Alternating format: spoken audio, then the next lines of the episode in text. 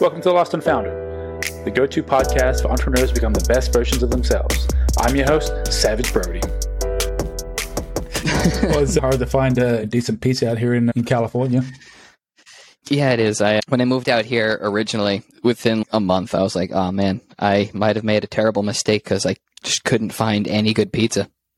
There's a place in, in West Hollywood called Vito's Pizza, and it's the closest I've ever found to New York style pizza.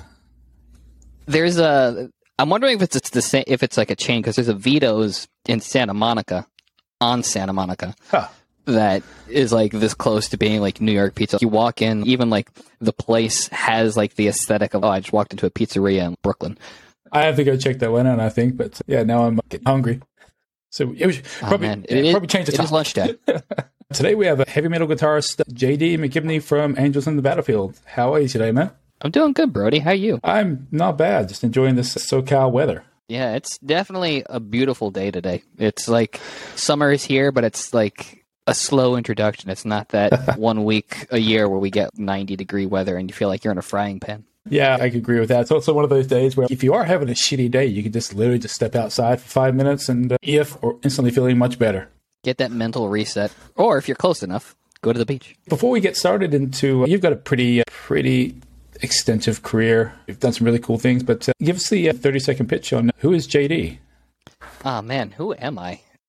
It's always like a weird question for me, despite being like a performer, being like a guitar player and always being on stage. Like when the spotlight's put on me like that, I always feel like shy is like the best way for me to describe it because it's oh hi, uh, I'm just me, but like I'm, I'm just a regular guy from Long Island, New York. Picked up guitar when he was a teenager and used that to help kind of deal with what I later came to identify as anxiety and turn music into a career by playing on stage, doing session work, touring, enjoying myself, and I also really like pizza. Yeah, let's uh, let's talk about your history with anxiety. When was probably your earliest memory of when you started to realize there is something different about the way that I feel? I think that is a difficult question to answer because I didn't realize that anxiety was a thing that I dealt with until I was like 29 or 30. And so a really good friend of mine was just like, "You're everything that you're saying and you're doing." Because I just went off on a, an anxiety loop, and it was like a, a tangent. He's like, "That's all anxiety talking, buddy." And I was like, "What are you talking about?" And he just educated me a little bit because he is a little bit more versed in mental health and psychology. And I ended up realizing, oh, this is something that I literally have just been dealing with like my entire life. Because I can just recall as far back as being like just a little kid, you know, like three, four, five years old, like my earliest memories, and just all, always having this sense of worry that was just always there. And by the time I got into like adolescence, I was a teenager starting to figure out who I was. You have like, your normal confrontations with your parents because you're like, oh, I don't agree with this. I believe this way. And you have that butting of heads. At the same time, that little voice of worry just built up into this impending sense of doom that was just always there in the back of my head.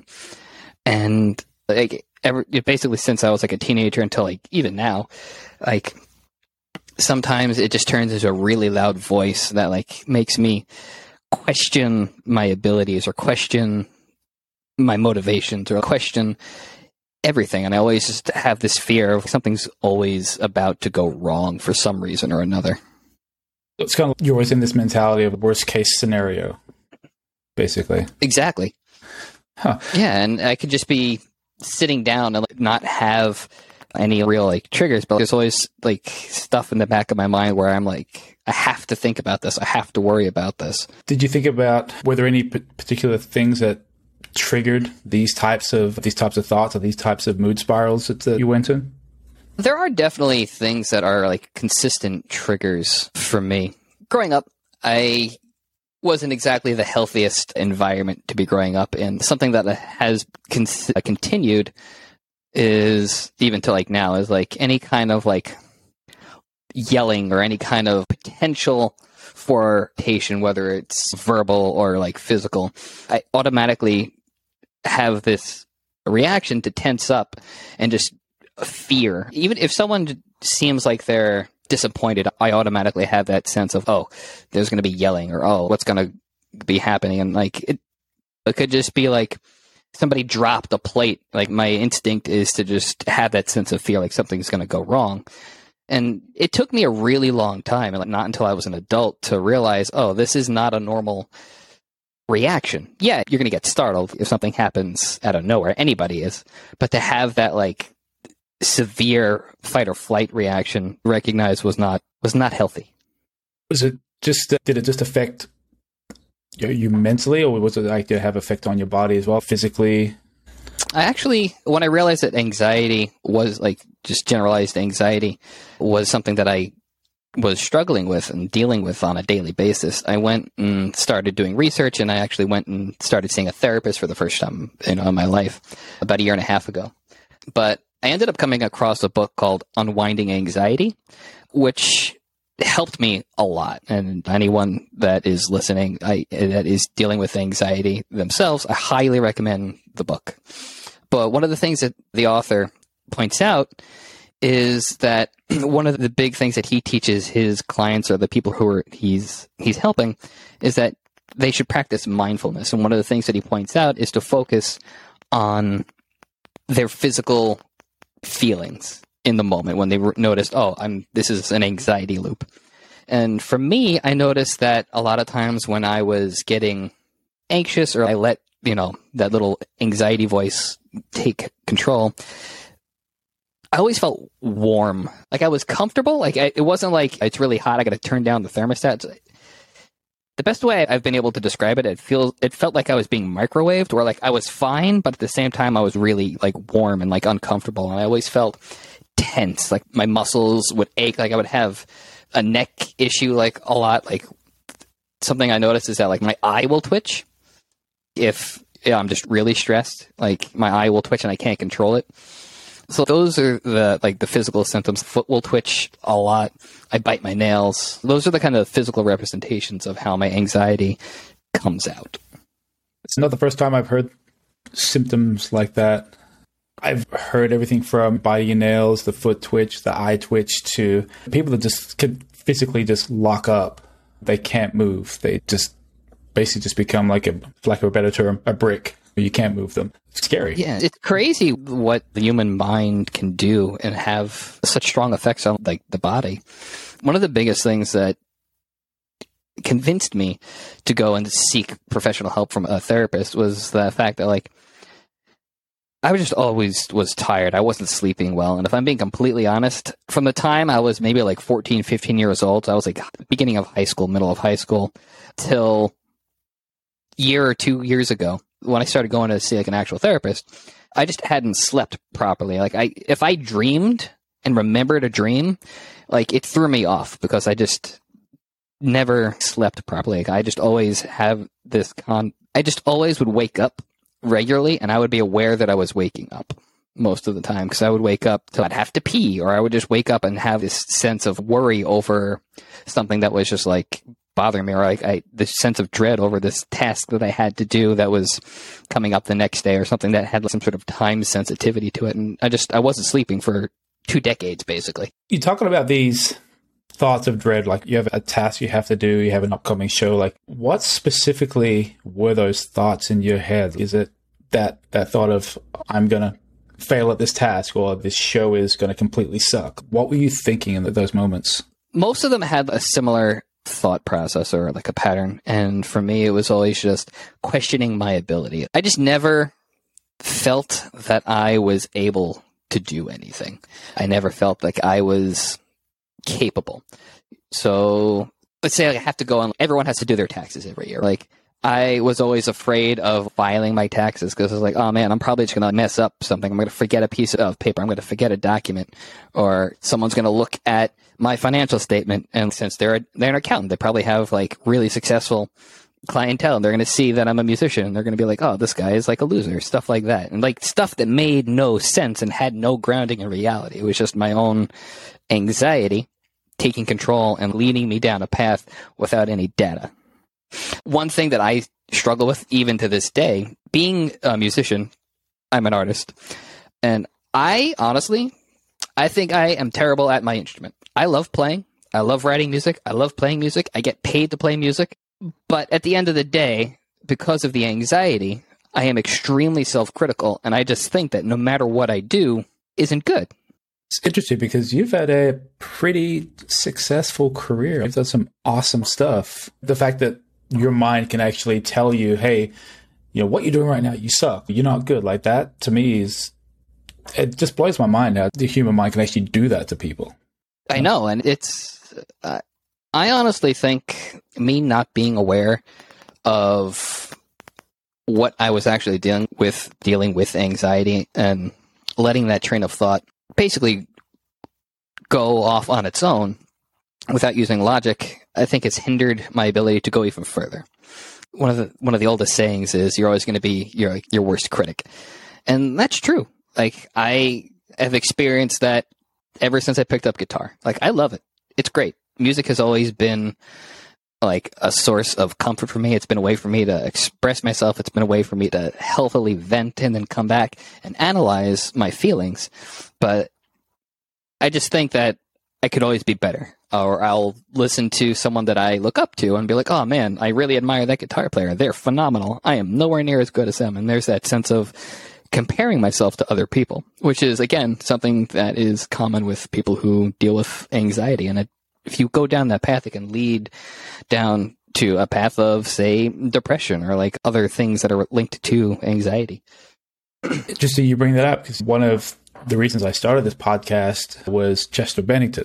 Reading his story and the fact that he inspired millions of people, but still every day just couldn't escape his own demons, which eventually consumed him. Like, it's just such it's not just a sad story, but it's so common across a lot of musicians, a lot of artists. It's they put everything they have into their music, into their art, but it still doesn't help them with what they're going through in their head. Yeah, and it's I very much appreciate the fact that you have a podcast like this where you're encouraging people to share their stories and share what they're going through. And I think a big reason why people suffer so much even when we look at celebrities, something like someone like Chester Bennington or someone like Robin Williams or Chris Cornell, is because we can see these people and be like, they're extremely successful. Look at them. They're, they're rich. They're wealthy. They're millionaires. People love them. They have gold records. They have Oscars. They have like top hit after top hit. But there's still something that they're missing on the inside or something that they can't process or something that they can't get over emotionally. And the stigma around talking about what you're feeling in society is still very much a thing. It's definitely a lot less than the past like 10, 15, 20 years. But I do think that having these conversations openly and encouraging people to talk about when they are feeling down or when they are struggling with something, it helps alleviate at least the symptom of feeling isolated, which I think is probably just talking from like own personal experience, like it helps alleviate a lot just knowing that you can talk to somebody or you can somebody else understands what you're going through. And it's not just oh i'm broken. I don't deserve this or i don't deserve to be around people or i don't deserve happiness because i'm different. One struggles with something at some point. So i think i very much appreciate what it is that you are doing i appreciate uh, with this podcast. No i appreciate that. One of the you bring up so many interesting points. But one thing i do want to talk about is the fact that we are trying to get people, especially young men, to talk about this, to talk about mental health, to talk about depression, because a majority of the suicide rate is men. And yeah, we've been doing a lot of work with the NFL Players Association lately, with a couple of the NCAA college football teams, and a lot of these organizations now are pushing this agenda where they can actually remove the stigma of it's okay to talk about depression. It's okay to talk about anxiety. It's okay to talk about when you're feeling like shit. We got to remove this stigma that if you reach out and want to speak to a friend or speak to anybody, you're less of a man for doing so. Yeah, I agree a hundred percent. I very much appreciate. I like the fact that a lot of these bigger companies, these bigger organizations, are making that change and they're making they're implementing the education to younger and younger people This way we can make that change and we can teach the next the next generation, the next group of people that are coming up that, hey, it's okay to talk about this. This is what happened with like all these other generations prior who were not having these, these talks. And it's interesting too, because so many people now, I think, are starting to see the value in opening up and sharing. And I think it's also interesting to see the dynamic of someone encourage somebody else to open up and talk and share about what they're going on going through and then helping them come something. And then they themselves feel uncomfortable opening up. And i can say that i am definitely one of those people where like most of my entire life because because my anxiety made me feel it didn't have value one of my coping mechanisms was to go out of my way to help other people and to help them conquer their battlefield. But i myself didn't open up. I didn't ever, I almost rarely talked to anybody if I was going through something difficult. It's only until like recently where I was like, you know what? I'm just going to be vocal. I don't feel good today. And I'll talk to people I love, people who are my friends, my family, or even on social media. I'll be like, you know, today is a difficult day. And I didn't used to do that because I always felt like I didn't have value as a person. So if I have these negative feelings and share that with people, my value will go down. When in truth, we're all people. We all have emotions. We all have ups. We all have downs, different varying degrees depending on who you are. But it's okay to express how you feel. That's the interesting thing about depression and anxiety is it doesn't discriminate.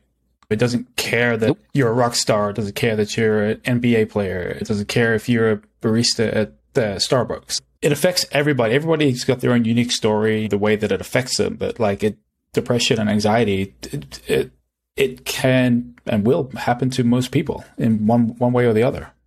It's really difficult to begin with to work with an individual on helping them because it is so individualized from person to person. Like you have symptoms which are going to be generalized that you can identify things across the board. You can look at someone and be like, oh, you might have this, or look at somebody else and be like, oh, you might have that. But helping that individual person is very tailored to what they specifically need and whether it's a biological thing or whether it's something that's due to trauma.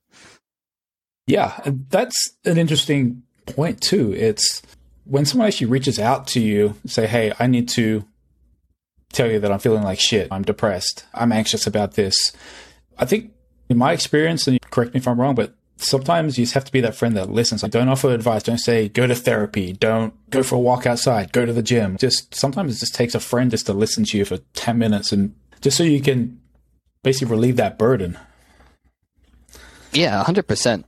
And that's something that I think is being educated to us as a whole in society more is like doing just that. Sometimes you just need to listen. Like you don't need to fix anybody. You don't need to have the answers. Sometimes people just want to talk. Sometimes people just need to vent, like you just said. Prior to you going to therapy, speaking to a therapist, did you even ever open up to any of your friends or your family about what you were going through? Very rarely. Most from a very young age, I started distancing myself emotionally from, say, like most of my family. It wasn't until like I was an adult that I started building deeper relationships with like specific individuals. And at this moment, I do have people in my family that I do feel comfortable opening up to and like talking with. And in general, I have become more comfortable just sharing how it is that I'm feeling. And as a kid, there were maybe like some friends, like one or two at a time, maybe Had a little bit of a wedge placed between me and most of my family members because I didn't feel comfortable with most of the people in my family. And then also, I didn't really open up to a lot of friends all that much. I was more of the strong friend who was there to listen to people and go out of my way to help people. There were like some individuals, like one or two people at a time that I felt opening up to sometimes, but only if it was like really bad with something that I just didn't know what to do. And I would just, I wouldn't do it in a healthy manner. I would just vent to them and go in like a, an anxiety loop and just go around in circles with the conversation, just analyzing and like over analyzing things without having any data. And I would just go down an anxiety loop. But now, after going to therapy and after realizing what was going on, what it was that I was dealing with, I have developed stronger relationships with family members and with friends. And just in general, I've started to just open up and be honest. Again, if I'm not having a good day, I'm just gonna let people know. I'm not gonna be like, oh yeah, no, I'm fine, I'm good. Um, or like even on social media, I've made it a point to have that conversation in an open platform because I think the more that we in general just accept, okay, I'm having a bad day it's all good. I'm still a human being. I can do what I have to do, but I'm going to make sure that I give myself some time to decompress and gather myself because three decades of learned anxiety behavior takes a really long time to yeah. unlearn and build new habits. Let's talk about your day to day. So you say your anxiety creeps in when you're have a task that's due or you're doing something throughout the day. What about those moments where you're performing, you're on stage. Does it creep in there? Is it in the back of your head, or do you just is that your escape from it? Music is my escape. If I if I'm up on stage, it's weird to explain to people who've never been on stage, but anyone else that I've talked to that's been on stage or been a performer, like they just they get it when I say I step on stage and like a switch clicks and I just I'm a different personality, but I'm still me. Like it's just another part of me, and like I just go and whatever's going on in the show, whatever energy I have from any kind of emotions, whether it's good or bad, is just focused into the performance and like whatever is the essence of the art being presented. So I've never had anxiety the way that I normally feel it when I'm up on stage performing. Obviously, you're on stage, shit happens and something breaks or like you jump off and it's, oh, I just disconnected my wireless or I gotta fix it. All right. Anxiety is gone. Yeah. It's fixed keep going. But like, there is never that sense of impending doom that like I've described earlier. It's uh, Kevin Love from uh, the Cleveland Cavaliers back in 2017. He had a anxiety attack when he was actually on the basketball court during a game, and he left the court. Uh, yeah, and oh, it wow. was it. The public perception, and even some of his teammates publicly called him out because they didn't know what was going on. They just assumed that he was being weak, and he just went to the locker room and didn't come back out. But the public perception that they they were brutal on him. They were like, the, he has no backbone. Like he's he's not the superstar that people think he is. Like, why is he got earning that kind of money when he can't even come back out on the court? It's they didn't realize that at that time. Like he he described it as his world was crashing down around him. He couldn't breathe when they went to the locker room. He couldn't get off the floor. Again, it comes back to this stigma. Like you don't know what people are going through, and for a high profile performance such as such as yourself and guys like Kevin Love being up on stage, it can be a pretty daunting experience. Oh, a hundred percent. And it's stuff like that where it's like makes one afraid to open up. And again, speaking from personal experience, having that kind of reaction to a moment of quote unquote weakness, it, it's like, why do I, why would I open up? But the truth is, it's they the majority of people are not educated on mental health. They're, they're not educated on oh something might be going on. They're not trained from like a child to think of oh I, maybe I should look at this from that person's perspective for two seconds just to be like, oh, maybe something's going on. And yet you get that kind of reaction and I, breaking that thought process and like the way we educate like ourselves and our kids is it's difficult, but like we have to. We're literally fighting that reaction. Yeah. Can you recall what is your probably your, your worst moment you can think of with your anxiety? What was your rock bottom with it? Oh man, without getting into too much detail, I like I mentioned earlier, I my anxiety basically led me down a path of just not having uh, not seeing value in myself as a person unless I was going out of my way to help other people. And that led me to go basically sacrifice my own physical and mental well being to help others in order to make me feel good about myself. But obviously that doesn't work. So I just kept doing it. And like the situations got more and more uh, severe. And it even led to me having that mentality going into romantic relationships. So the short version is that I ended up in a severely emotionally abusive relationship with a woman that I thought needed help. And I had to do it in order to help her. Just kept going down like a path of she wanted me to do things that I wasn't comfortable with, but I felt like I had anxiety attacks and, and give myself value. And I just constantly was having like, it's really hard to even just put into words like how it felt because I was just always tense I didn't think anything I was doing was ever good enough. Um, again, like I said, she was like emotionally abusive on top of making me do things. Or I chose to do things because of I how I was thinking. Because you can never physically make somebody do something that they don't want to do.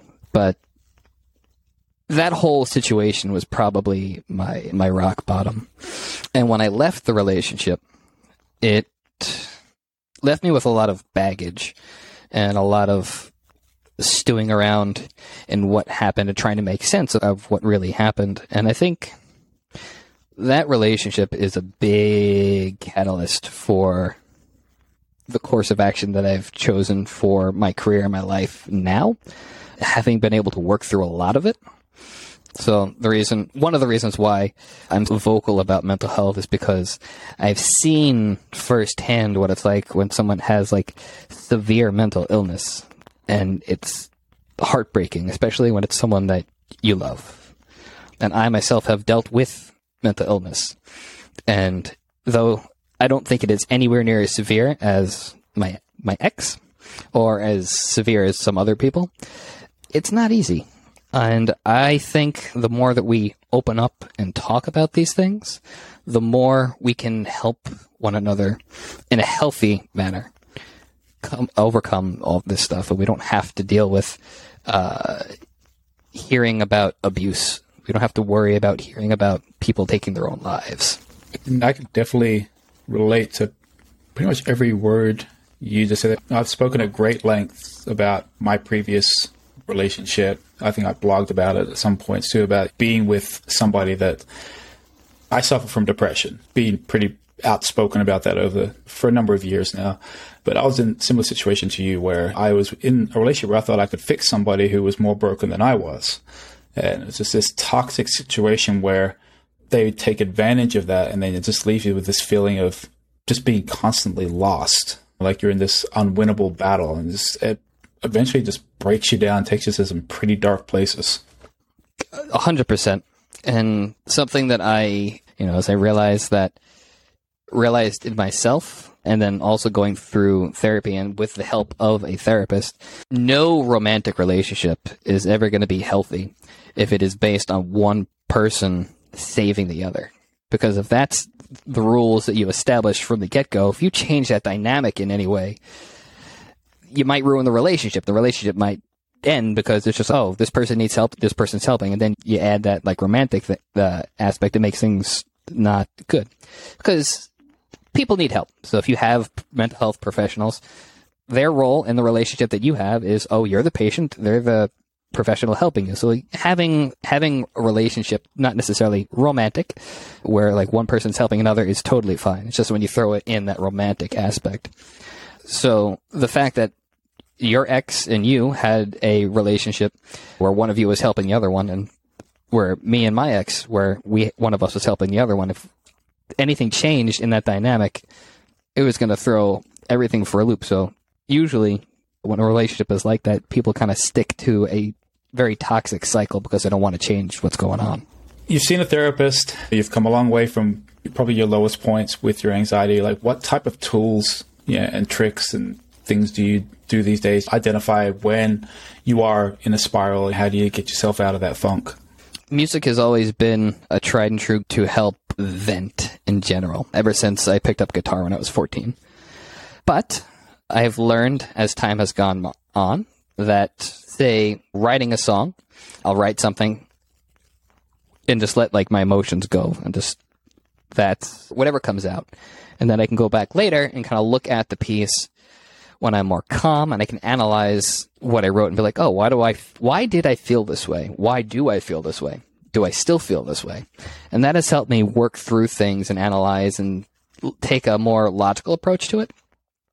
Speaking from a more clinical aspect, I find that journaling really helps because I'm literally just writing out my thoughts. So what I normally do is I'll have, oh, this thought's bothering me. I'll write out the thought. And then I'll bullet point my train of thought in relation to that thing. So I'll be like, oh, this person said XYZ and it really upset me. And I'll, you know, the first bullet point like, it upset me because of blah, blah, blah. And I feel this way. And then my next bullet point will be like, oh, I feel this way because of what happened when I was a child. And I'll be like, oh, I just had an epiphany. and like it'll help me like work through things that way. I also find like in the moment, if I find that I am being triggered with my anxiety, I will stop, I will pause, and I will do breathing exercises. So I will just take deep breaths and regulate my breathing. That usually helps me keep calm in the moment. And those are probably like the big three. So music, journaling, and breathing exercises. Pretty, pretty good advice there. So let's move on to something that you're passionate about, and I think it's one of the coolest things I've seen in a while. You guys are involved in a mental health awareness show. This is My Brave. Yeah, This is My Brave is a nonprofit where their mission is to just encourage people to share their stories of overcoming mental illness or living with mental illness and addiction. And it's literally like what I've basically turned my personal life mission into, which is fighting the stigma against mental illness and just going, hey, we can all talk about this. And I've been doing a lot of press recently, and the producers for the Los Angeles show, because there's like a parent company, and then they do shows, kind of like grassroots things in different cities. So there's different chapters of This Is My Brave. So the LA saw an interview, a recent interview that I did, and reached out to me and invited me to audition for the LA show, which is in September. And I had never, ever done anything like that before. Like I've opened up to people, I've opened up to my therapist, I've opened up to individuals like one on one. I've written songs and performed, but I've never gotten up on stage and spoken to an audience about what it's like living and dealing with anxiety. So I saw the opportunity to try something new and I pushed myself outside of my comfort zone a little. And I went in for the audition shortly after they they reached out to me.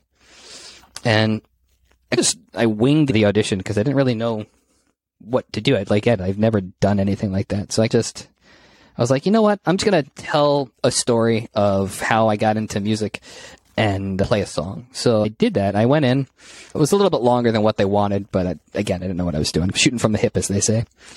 So I just went in. I told the story of the listening to the first song that really struck a chord with me, pun intended, and made me want to pick up guitar.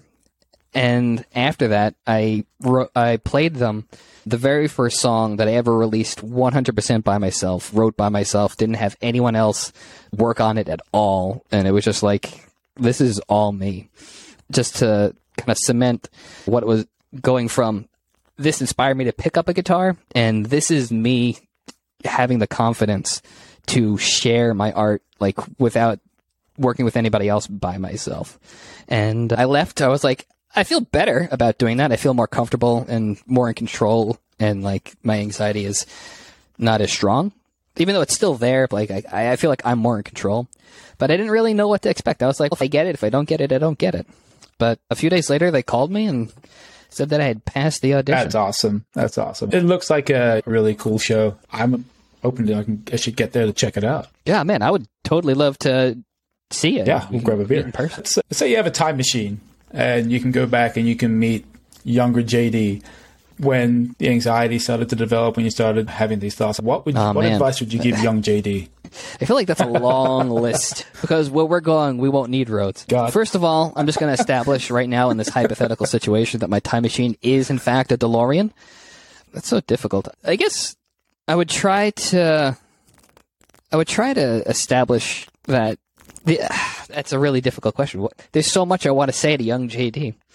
I would probably try to give the advice to believe in yourself to be extremely cliche because that's something that I've just literally always struggled with. But at the same time, it's for all the things that I have experienced and all the things that I've done, all the things that I haven't done. It's I am who I am be- partially because of my experiences. So it's like, would I give myself advice to change that and potentially change who I am now? Would I still be me? Would I still be as big an advocate for mental health? Would I be doing something else? That's a really good question. I feel like I'm looking way too into this, more into this than might be intended. But that right there is a sign That's of a the good. Point. Uh, you've gone into the whole butterfly effect thing here. These what, the multiverse or whatever. There's a different JD on different parallel universes. One is, you know, who you are today. and Another one is, what if you treated your anxiety, you managed it from a way earlier age, and you didn't become this advocate. You didn't become this. Sp- One one is an investment banker. I, I, I don't know about investment banking. That would give me anxiety. Yeah. Uh, Oh God, that's yeah no. I can say that without a doubt, one thing I would tell myself that really seems insignificant, but I, I know for a fact would help. Practice to a metronome.